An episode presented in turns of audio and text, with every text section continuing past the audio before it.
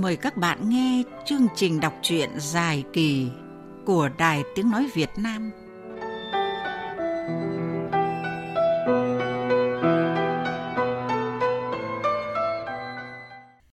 Quý vị và các bạn thân mến, trong hơn một tháng qua, quý vị và các bạn đã có dịp thưởng thức tiểu thuyết Sóng độc của nhà văn Trần Gia Thái. Xoay quanh việc tranh chấp quyền lực ở đài truyền hình Bắc Hà, cuốn tiểu thuyết hiếm hoi về ngành phát thanh truyền hình đã giúp chúng ta có cái nhìn cận cảnh hơn về góc khuất trong làng báo. Phe nhóm Đỗ Thiết và đàn em chỉ vì ganh ghét người tài mà đã không ngại dùng tới mưu hèn kế bẩn để hãm hại Quang Thiện. Từ những tin đồn ác ý với những đơn thư sai sự thật, cài bẫy đồng nghiệp, bất hợp tác trong công việc. Tuy nhiên, những kẻ mưu mô xảo quyệt không thể đắc ý được mãi. Trong cuộc chiến chống lại cái xấu, cái tiêu cực, Quang Thiện không hề đơn độc. Mọi chuyện sẽ tiếp diễn ra sao? Mời quý vị và các bạn nghe phần tiếp tiểu thuyết Sóng độc của nhà văn Trần Gia Thái, sách do nhà xuất bản Hội Nhà văn ấn hành.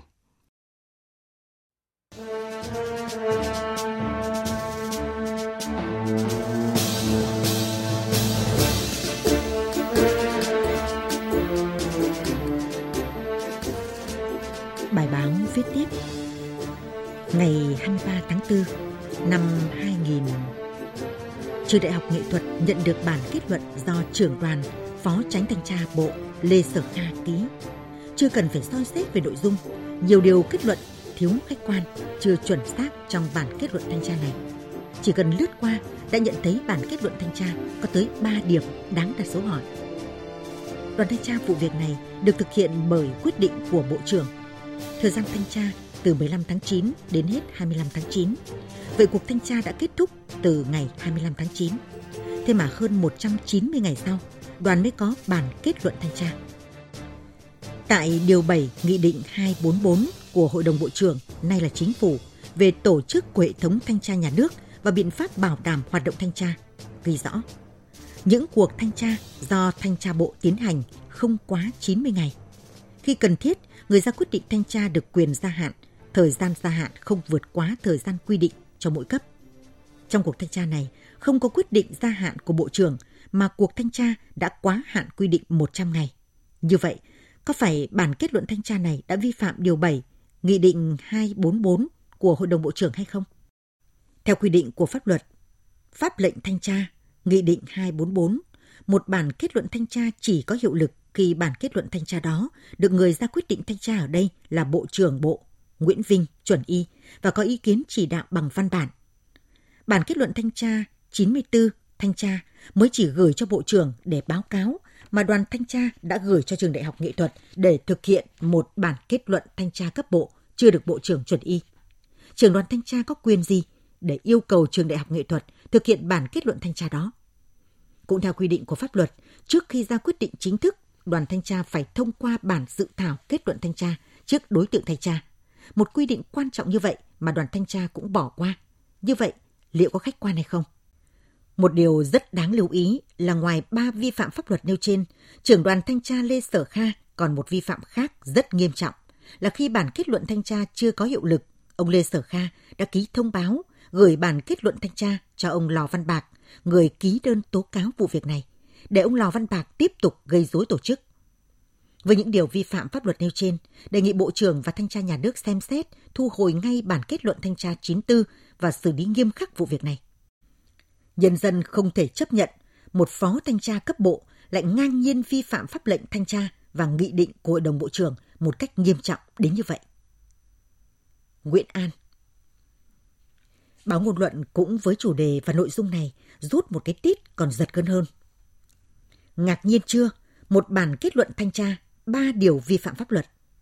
Tiếp đó, đập ngay vào mắt người đọc là dòng Sapo in nghiêng, mực xanh đậm nổi bật.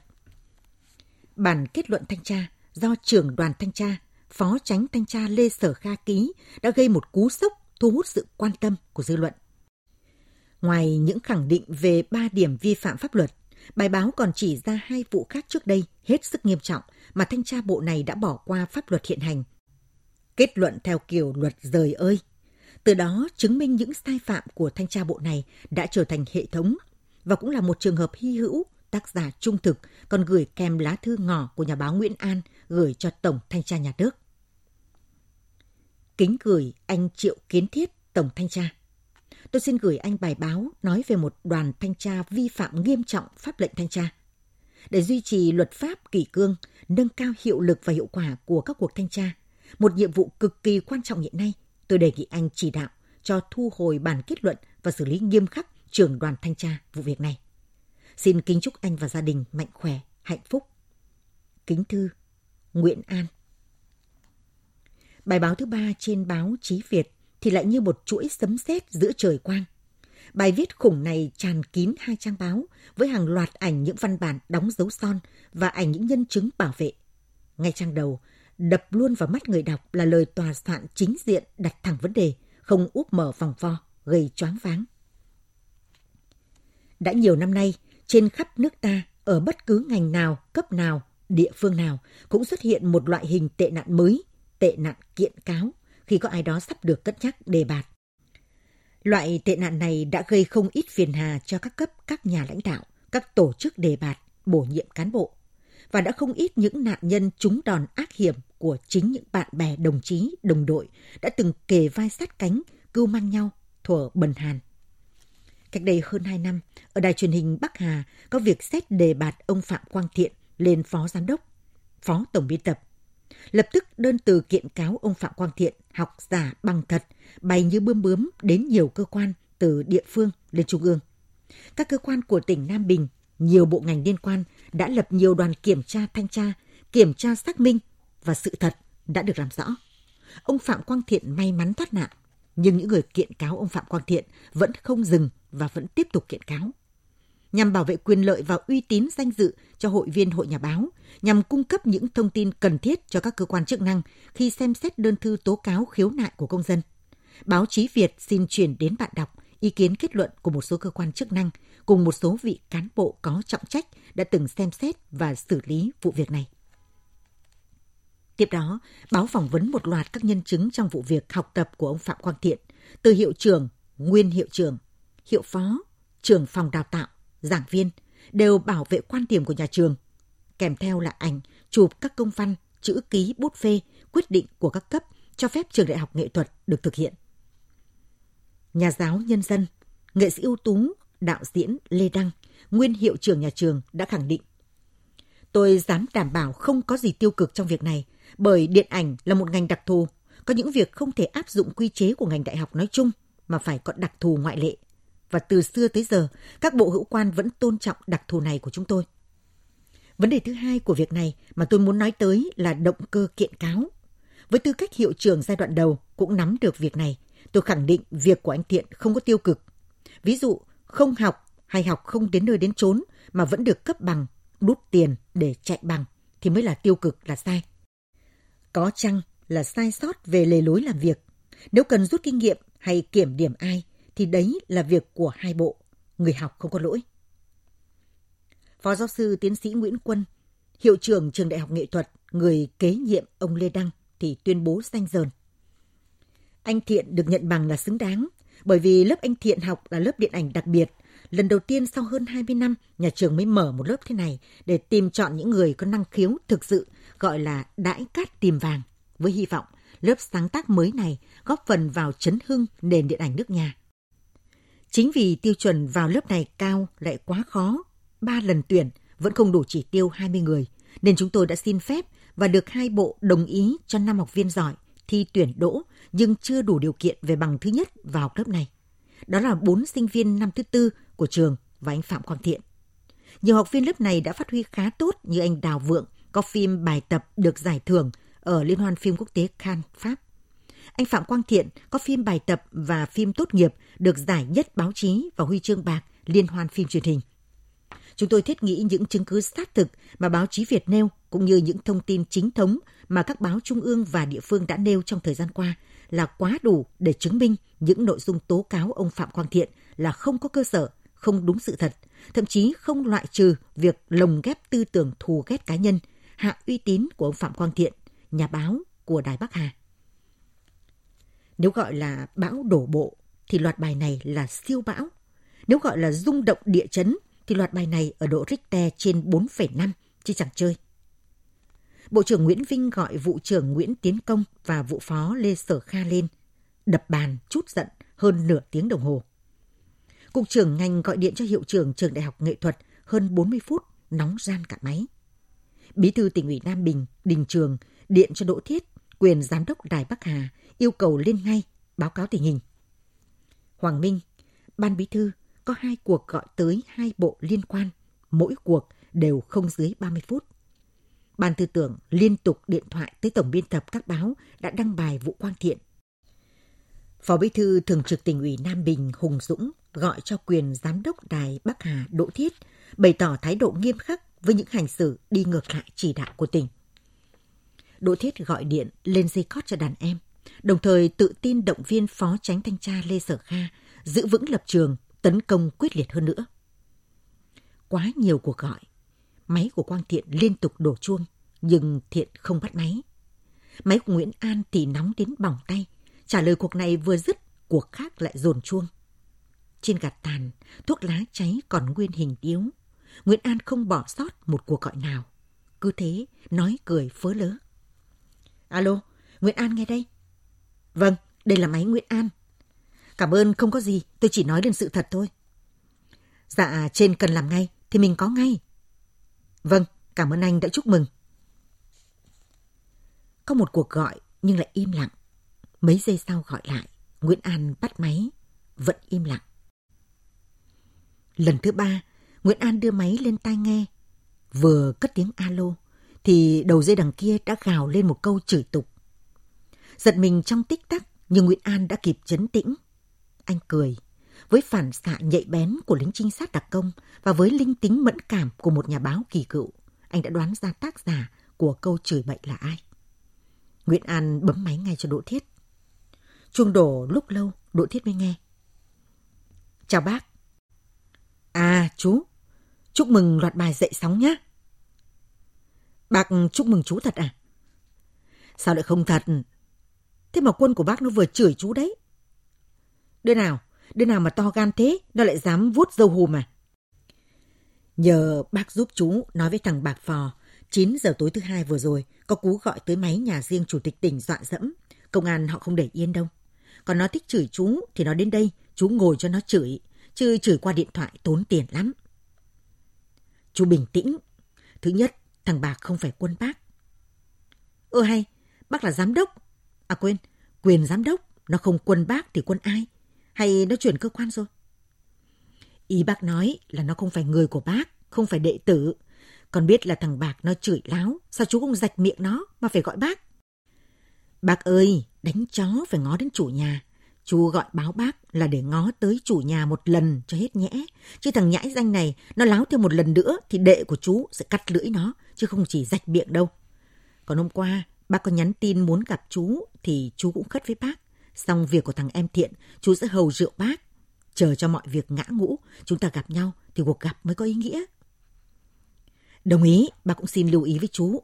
Vụ thằng Quang Thiện rất sắc rối, không cẩn thận láo xương gà đấy. Chú đem hết công sức uy tín, ném vào đó không đáng đâu. Đầu tư thì phải tính đến rủi ro, chứ đánh bạc khát nước, tất tay kiểu chú thì cụt vốn, vỡ nợ là cái chắc. Chú cảm ơn bác đã nhắc nhở, chỉ bảo. Chú trường vốn mà, bác không phải lo. Còn bác, chú biết bác đang treo nợ cái thằng mục mà bên bộ dục một nửa tiền, chờ nó ra được quyết định thu hồi bằng của Quang Thiện mới trả nốt đúng không? Nếu bác quả đã có khó vì tiền thì gọi chú một câu, chứ ai đời làm ăn nhờ vả người ta mà lại nợ nần hay giam tiền kiểu chắc lép thế. Này, chú đừng có dựng chuyện và thôi ngay cái lối nói xỏ xiên ấy đi. Thiết đang nói, lại có tiếng bên ngoài chen vào. Mẹ cái thằng ba que. Nguyễn An nghe rõ mồn một. Còn câu nào vừa sủa hóng đấy bác? Có phải thằng bạc phò em dại của bác không? Bàn bia bên cạnh có người say nói vọng sang, chứ phò phạch bạc bẽo nào ở đây. Thôi, ồn lắm, lúc khác ta nói chuyện, giờ không tiện.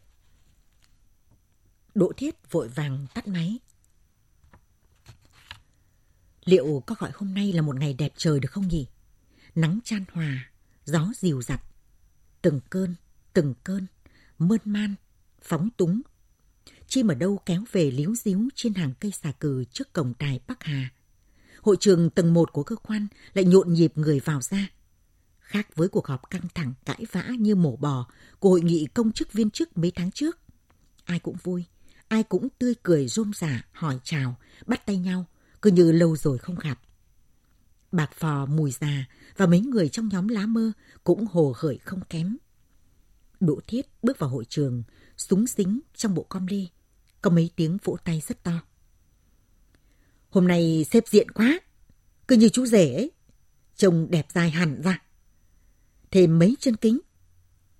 Hôm nay là ngày quan trọng, ngày đại hỷ, phải lên bộ cho ách xà lách.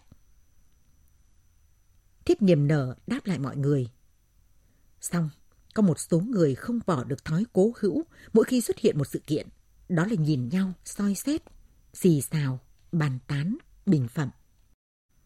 Lạ không kìa, sếp thiết hôm nay rất tươi nhá. Cả đôi cánh tả hữu của sếp cũng hơn hớn như hoa ấy. Đâu? Ừ nhỉ, mùi già cũng tiếu tiết trò chuyện, còn bạc phò thì nói nói cười cười oang oang như lệnh vỡ ấy. Thì cũng phải vui chứ biết làm thế nào. Chả nhẽ khóc à? Buồn lắm đấy nhá. Trong lòng quá sát muối. Ngoài tươi, trong héo mà. Biết đâu quay lại là bờ thì sao? Vui thật đấy chứ, trông mà xem, không thấy gượng gạo tí nào cả. Không thắng được thì câu hoa. Kiểu không giết được thì tha làm phúc á. Nếu thế thì phúc cho đài. Tớ thì tớ không tin, cứ đợi đấy, xem con la của giáo hoàng đá hậu. Bố ai mà chờ được 10 năm. La bây giờ là la robot, nó sẽ đá ngay, đá lia lịa cho mà xem. Tớ cũng nghi lắm, quyền giám đốc mình là tổ sư của thuyết âm mưu.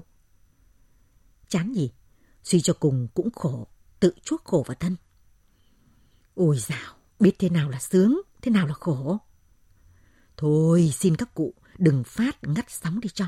Lãnh đạo đang vào kia kìa. Này, sao không thấy Quang Thiện nhỉ? Ừ nhỉ, đầu giờ tớ gặp dắt xe vào cổng rồi mà. Chắc chờ ngoài đón các sếp trên tỉnh đấy. Đoàn cán bộ tỉnh tiến vào hội trường, đi đầu là bí thư tỉnh ủy Đình Trường, tiếp theo là gương mặt các nhà tổ chức quen thuộc, Hoàng Vĩnh Quyền và Trịnh Nhuệ. Tiếp nữa là các chuyên viên ôm những bó hoa tươi thắm. Đi sau cùng là Phó Bí thư Thường trực tỉnh ủy Lê Hùng Dũng, nguyên Giám đốc Đài Bắc Hà. Đỗ Thiết bắt tay chào và mời từng người vào vị trí đã có biển tên. Nhìn khắp một lượt, Bí thư Đình Trường hỏi Đỗ Thiết. Quang Thiện đâu rồi? Dạ, báo cáo bí thư, đồng chí Thiện đã có mặt từ sớm nhưng có sự cố, có việc đột xuất phải về quê ngay.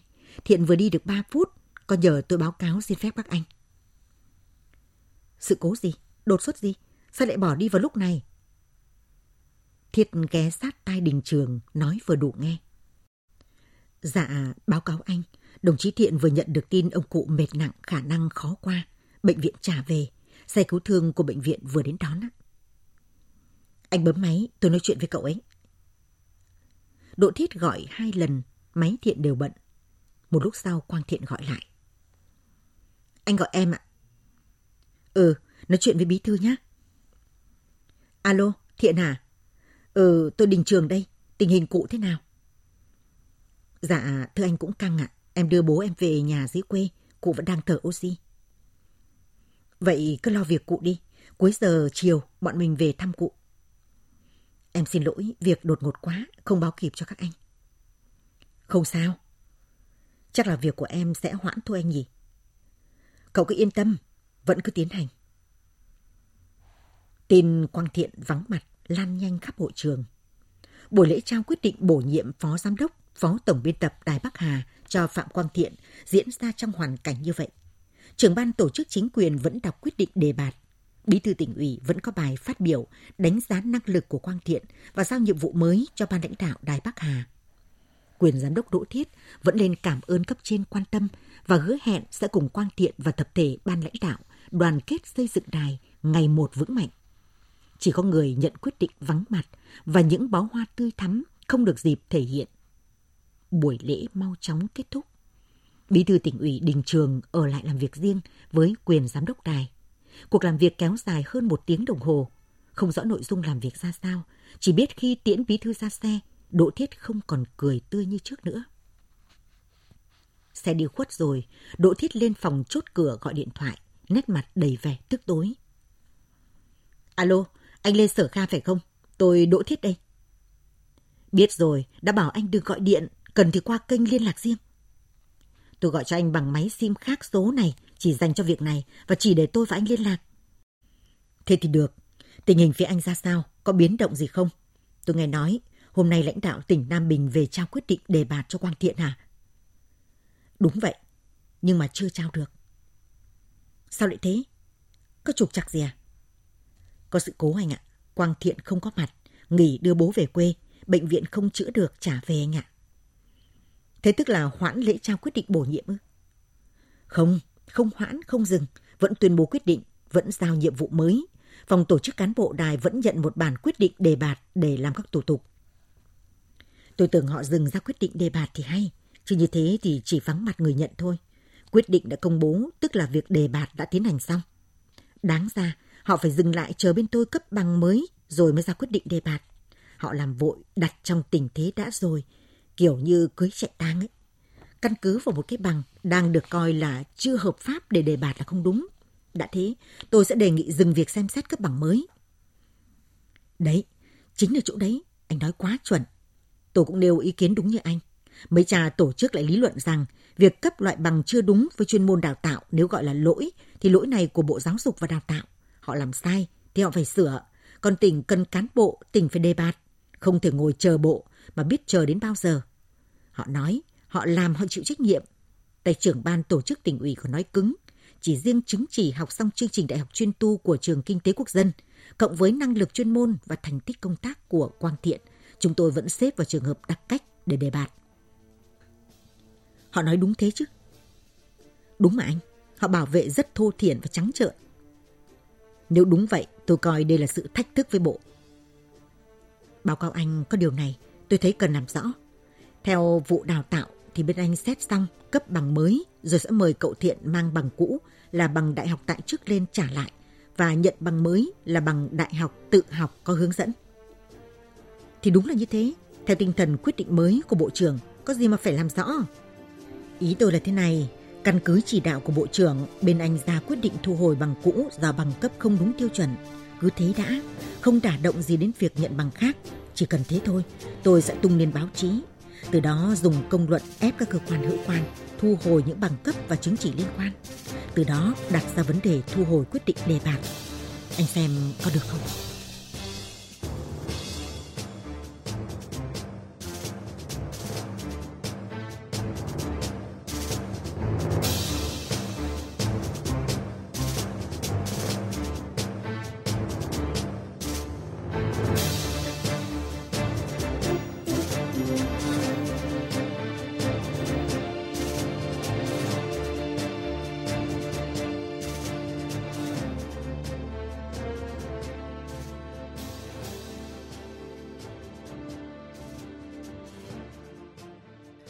Đọc phát thanh viên Minh Nguyệt vừa gửi tới quý vị và các bạn những trang tiếp tiểu thuyết sóng đọc của nhà văn Trần Gia Thái.